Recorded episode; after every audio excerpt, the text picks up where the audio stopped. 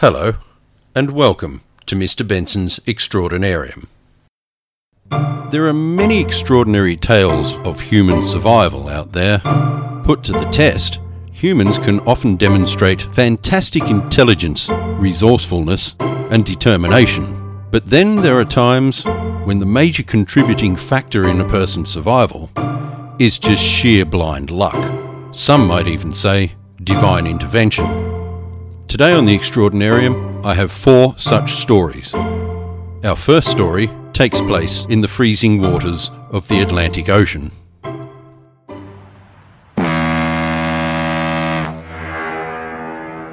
Second Officer Charles Lightoller had finished for the day. He had completed his last rounds and had returned to his cabin, where he was performing his ablutions in preparation for bed. But before sleep would come, he felt something. Quote, a sudden vibrating jar run through the ship. Something was wrong. It wasn't his first rodeo. In 1889, at the age of 15, during his seafaring apprenticeship, Lightoller had been aboard the Primrose Hill, a sailing vessel that ran aground on an uninhabited four and a half square mile island. As the beginning of the story suggests, they were, of course, rescued. After more time at sea, surviving a bout of malaria, spending some time in Canada as a gold prospector, then a cowboy, and then a hobo, he would return to the ocean and eventually, in 1900, joined the White Star Line on the SS Medic as fourth officer. Those who are familiar with history just heard mention of the White Star Line, and you've put two and two together, haven't you? The ship he was now aboard where he felt the sudden vibrating jar, of course, was the RMS Titanic. I won't go into the bedlam that ensued as the liner, touted as unsinkable, sank, taking 1,514 of its 2,224 passengers and crew with it. Only to say that Lightoller, after interpreting Captain Edward Smith's command for the evacuation of women and children to mean only women and children, and enforced the order very strictly, even threatening men with a revolver and calling them cowards. The revolver was unloaded, but without knowledge of this, it retained its menacing visage. The irony is that while Lightoller would be sucked down with the ship, an explosion somewhere within the vessel equalized the pressure and allowed him to rise to the surface.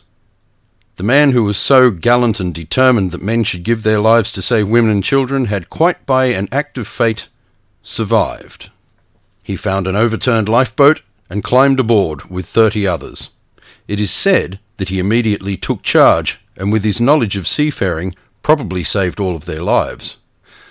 Lightoller would be the most senior officer to survive the sinking of the Titanic, and after being called as a witness in both the American and British inquiries into the disaster, was able to offer recommendations to improve safety, including 24 hour manned radio communications, lifeboat drills, and other things we take for granted today. I'd be rather proud if I had a story like that to tell.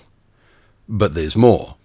During World War I, Lightoller was given command of a torpedo boat and was awarded the Distinguished Service Cross after a lengthy night battle with a Zeppelin, which had tried to bomb him. The Zeppelin wasn't destroyed, but was hit several times and forced to turn for home. There is, unfortunately, a blight on his reputation dating from his World War I service.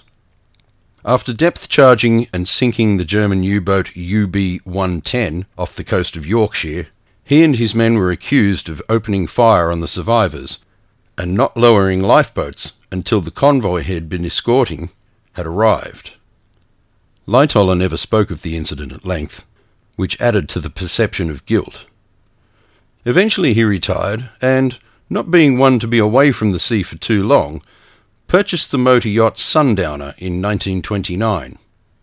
This would, eleven years later, drag him once again into peril when in 1940 the Sundowner was commandeered by the Royal Navy to evacuate British servicemen from Dunkirk. Charles Lightoller and his son Roger, and a young sea scout by the name of Gerald Ashcroft, would evacuate 127 servicemen on a boat only designed to carry 21, evading a bomb dropped by a German dive bomber by waiting till the last minute, then pulling hard to port, with the bomb landing alongside in the water. The character Mr. Dawson in the 2017 film Dunkirk was loosely based on Lightoller. The man who survived several shipwrecks, malaria, and avoided being bombed by two separate enemy aircraft in two separate world wars passed away from heart disease in 1952, aged 78.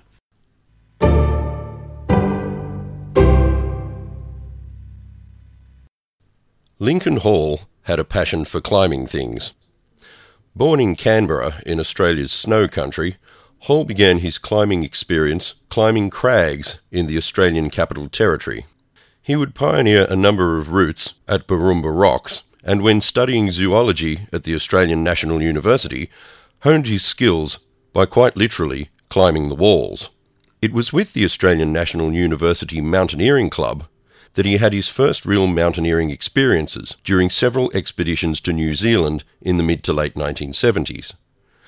The club would eventually take him to India to climb Dunagiri, a peak in the Himalayas.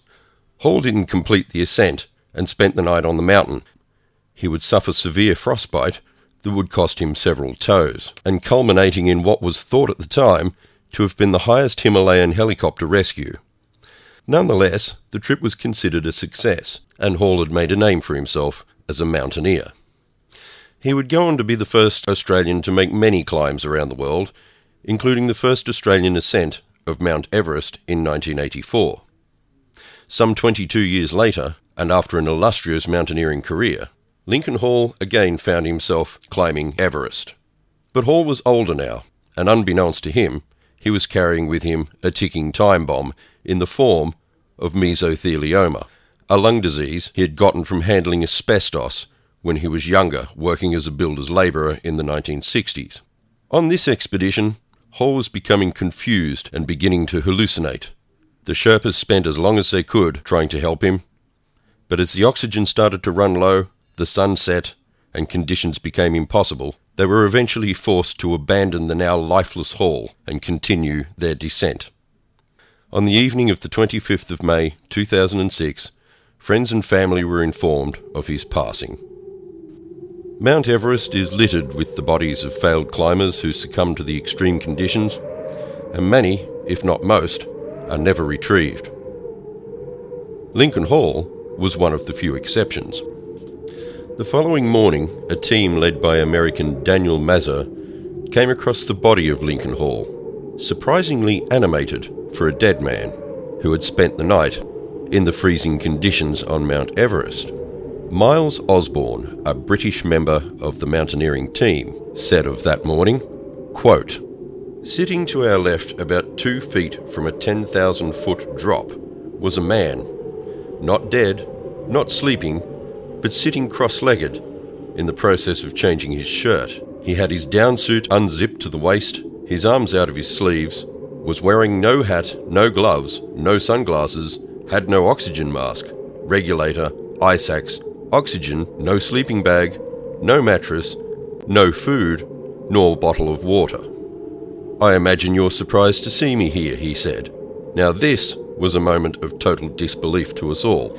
Here was a gentleman, apparently lucid, who had spent the night without oxygen at 8,600 metres, without proper equipment, and barely clothed, and alive.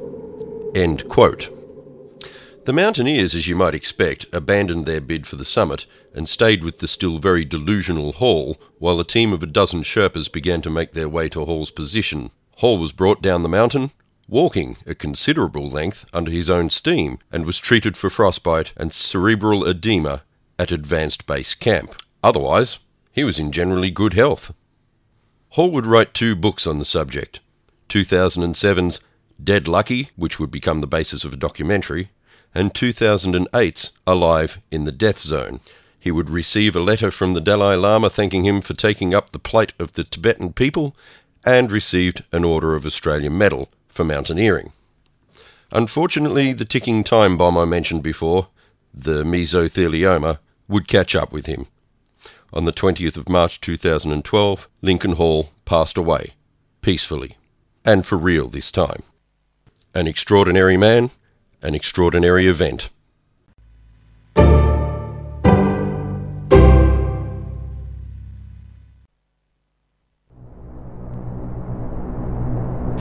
Hello, skipper. Hello, navigator. Half a minute to go. Okay. Uh, hello, engineer. Skipper here. Yeah? Will you put the revs up, please? Yeah? Okay, keep search. In an earlier episode, I spoke of the extreme dangers of being an airman during World War II and the atrocious mortality rate. If you survived the hit, the fire's smoke and disorientation could mean difficulty locating your parachute or a hatch to escape through. For bomber crews, the most dangerous job was that of the tail gunner, not least because most fighter attacks came from behind the aircraft, but also because the turret they sat in was too small to accommodate a parachute, and it had to be left out in the fuselage. Retrieving it and putting it on could cost valuable time in a crisis, if indeed it could be retrieved at all. Hey,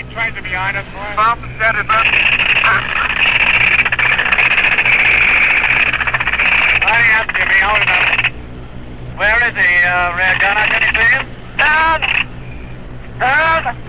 Down! Down! Such a problem was encountered by Flight Sergeant Nicholas Alkemade when, on the night of the 24th of March 1944, the Avro Lancaster bomber he was in, nicknamed Werewolf, was attacked by a German night fighter and had burst into flames. Alkemade, just 21 years old at the time, was the crew's tail gunner, and after hearing the command to bail out, reached for his parachute. The problem was, his parachute was on fire. Alkemade, it seemed, was doomed, and so rather than burn to death, he decided he would prefer to die from impact and just jump without a parachute. He turned the turret as far around as it would go and threw himself out into the darkness from a height estimated to be between 18 and 22,000 feet. And yes, he survived. It wouldn't be much of a story if he didn't. He blacked out on the way down and so was unable to explain how. He simply woke up on the ground with a sprained leg. The best explanation put forth is that his fall was broken by the branches of pine trees, followed by landing in pillowy soft snow. You'd think that would be quite enough for one day, but the young flight sergeant had a little more to contend with. As he was found without a parachute, he drew the suspicion of the German secret police, the Gestapo, who thought he was a spy and rigorously interrogated him with the threat of execution now dangling over him. What was left of Alkemade's plane would eventually be recovered, and an investigation would indeed prove he was who he said he was. And so Nicholas Alkemade was made a prisoner of war, until being repatriated the following year. But wait, there's more. Upon returning to England, he would find employment at a chemical plant, where he would be electrocuted, which, in turn, caused his gas mask to dislodge. He was working with chlorine gas at the time, and would be exposed to the gas for some 15 minutes before being rescued. Not too long after that, Alkemade was sprayed with sulfuric acid when a pipe burst. The quick thinking Alkemade dived into a nearby drum of lime wash, neutralizing the acid, and while he received first degree burns, he had again cheated death. But he had one more survival story to add to his already awe inspiring repertoire when he was pinned down and almost crushed by a steel door runner that had fallen from its mountings as he walked past. This, as they say, was the straw that broke the camel's back, and he decided to change careers and become a furniture salesman. He lived a quiet life from there on, raised a family, and passed away on the 22nd of June, 1987, with no close calls in the intervening years of an extraordinary nature.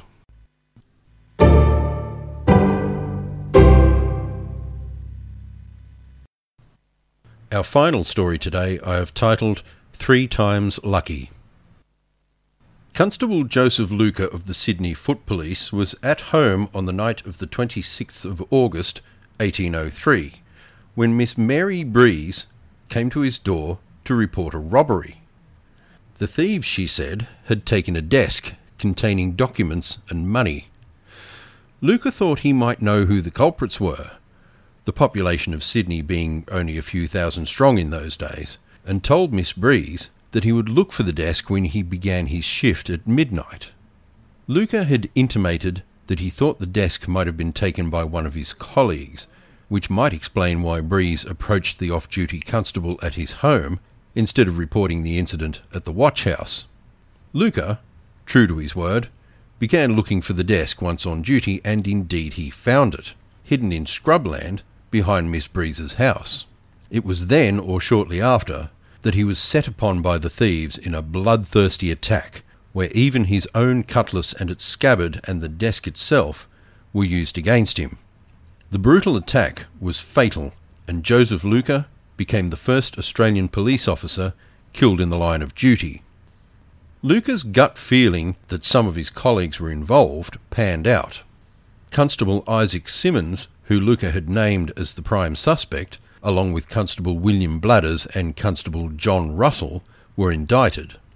So too were a couple of ex convicts named Richard Jackson and Joseph Samuel.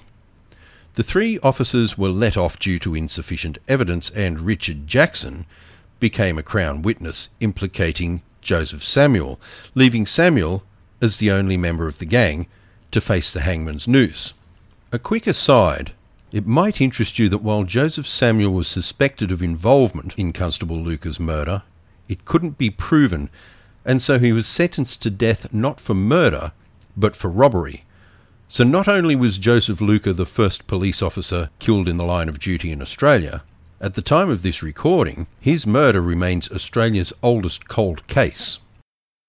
On the 26th of September 1803, Joseph Samuel was taken by cart along what is now George Street to the gallows at Parramatta. He and another criminal had time to make their peace with God, then the nooses were fastened around their necks and the cart was driven away, with the more humane drop method not coming into general use for another half century. Though the rope used was capable of holding far more than his body weight, the rope snapped, and Samuel fell to the ground, spraining an ankle. There was a flurry of activity as Samuel had a new rope put around his neck, was put back on the cart, and the cart driven off again. This time, the rope slipped off his neck. Another quick aside some variations say the rope frayed, but either way, Joseph Samuel 2, hangman 0. The ropes, the gallows, and every piece of equipment was examined and re examined before the process was repeated a third time. But as the cart pulled away, the rope snapped again, with Samuel stumbling and falling to avoid hurting his already sprained ankle. Joseph Samuel by this stage must have been beside himself. The crowd too was becoming restless. They believed it was an omen and began calling for Samuel to be set free. Indeed, after the ropes were once again inspected, Governor King declared divine intervention and Joseph Samuel was sent to Newcastle to work in the mines. In 1806, he and seven others escaped in a boat. His body was never recovered and he was declared drowned. Now, there are some fantastic tales of survival out there. Some of them will definitely find their way onto this podcast. But to escape a state sanctioned public execution by hanging three times in one day? Now that is extraordinary.